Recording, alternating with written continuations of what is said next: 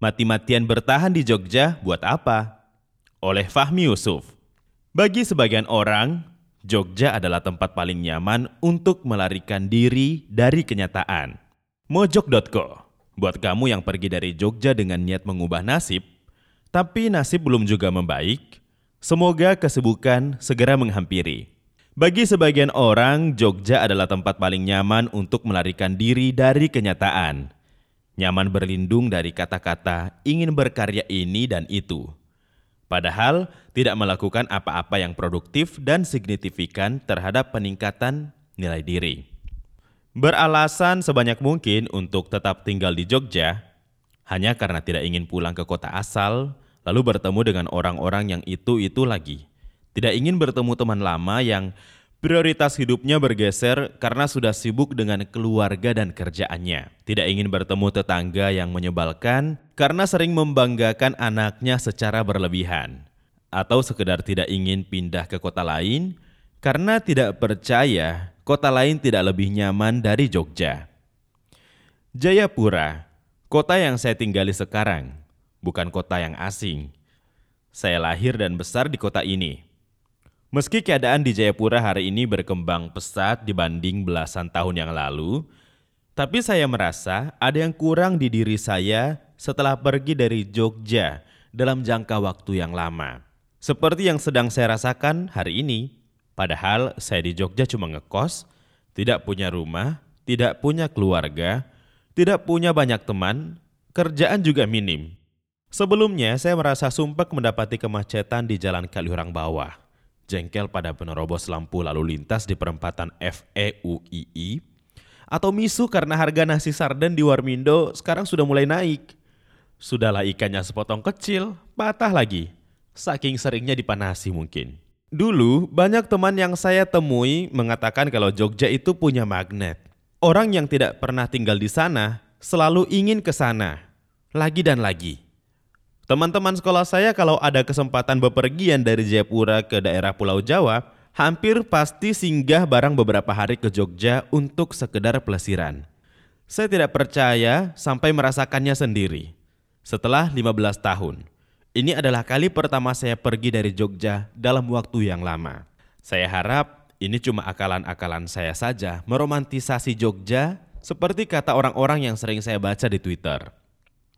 Sementara yang tinggal di sana banyak yang mengeluh soal Jogja yang katanya tidak lagi istimewa, tidak lagi murah makanannya, upah minimumnya yang kecil, tidak lagi aman dan nyaman kalau keluar malam karena takut kelitih. Anehnya, orang yang mengeluh itu tidak juga beranjak pergi, tetap bertahan ketimbang harus pulang ke kota asal atau pindah ke kota lain, beradaptasi dari awal lagi. Setidaknya sekarang saya mengerti perasaan teman-teman SMA saya dulu yang mengatakan bahwa Jogja itu beda, tidak sama dengan di Jayapura. Tentu bukan berarti menganggap bahwa di Jayapura itu tidak menyenangkan ya. Jayapura sangat menyenangkan. Keindahan alamnya, makanannya, dinamika sosialnya, budayanya, dan lain-lain itu tidak ada tandingan. Sebentar, kita bandingkan hal-hal yang kecil saja. Saya tidak pandai untuk membanding-bandingkan hal yang besar-besar.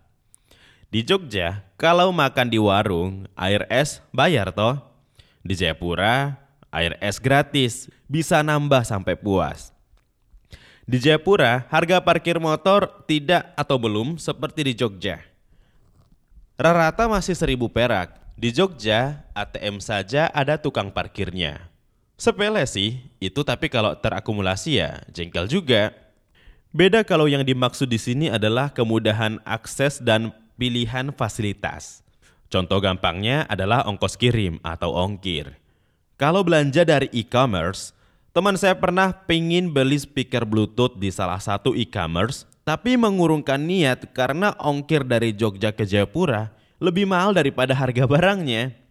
Bahkan ongkir dari Cina ke Jogja lebih murah daripada ongkir dari Jogja ke Jayapura. Ajaib sekali. Katanya, buat kamu yang tinggal jauh dari Pulau Jawa, persoalan begini pasti akan relate. Contoh lainnya adalah provider internet. Kalau di Jogja ada banyak pilihan, mahal atau murah biaya paketnya itu relatif. tapi setidaknya ada pilihan lain. Di Jayapura hanya ada satu provider. Iya, itu yang warna merah. Kalau ada gangguan seperti tahun lalu yang jaringan internet putus total selama sebulan, ya kami bisa apa? Gigit jari.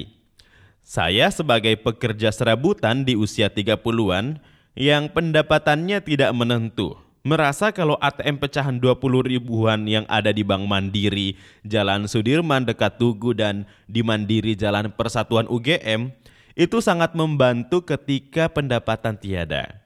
Sekarang di Jayapura, lupakan saja fasilitas itu. Saya ikhlaskan saldo 45 ribu yang masih ada di dalam rekening. Diambil tidak bisa, didiamkan bakal kepotong terus. Sementara kondisi lagi butuh-butuhnya. Walaupun konon membutuhkan biaya operasional yang tinggi, saya harap mesin-mesin ATM 20 ribuan itu tersedia. Tidak hanya di Jogja dan beberapa kota lain, tapi juga tersebar merata di banyak kota lain di Indonesia. Sebab tidak semua yang di luar Jogja itu orang mampu dan tidak semua mahasiswa yang ada di Jogja itu orang kekurangan. Ketika sedang berada di kondisi kesulitan duit, berat rasanya melihat konten-konten media sosial yang memicu saya untuk membatin. Bagaimana caranya usia baru segitu, tapi saldo rekeningnya sudah sebanyak itu? Atau kok bisa masih muda tapi sudah bilang dia pensiun dini karena tabungannya sudah cukup sampai dia wafat? Untuk yang hidupnya biasa saja, melihat konten semacam ini bisa dianggap sebagai motivasi dan bahan hayalan saja. Tapi untuk yang hidupnya benar-benar sedang kesulitan, malah membebani pikiran. Ngomongin hal-hal ini semacam katarsis bagi diri saya sendiri dan mungkin bagi kamu yang masih kesulitan secara ekonomi, padahal usia tidak lagi masuk kualifikasi lowongan pekerja pada umumnya. Yang sudah mencoba banyak cara tapi masih juga tersandung yang mesti tanggung jawab pada pilihan hidupnya yang secara diam-diam bersedih kalau tidak bisa sisihkan buat keluarga. Dan yang selalu berdoa tapi belum juga terbuka pintu rezekinya.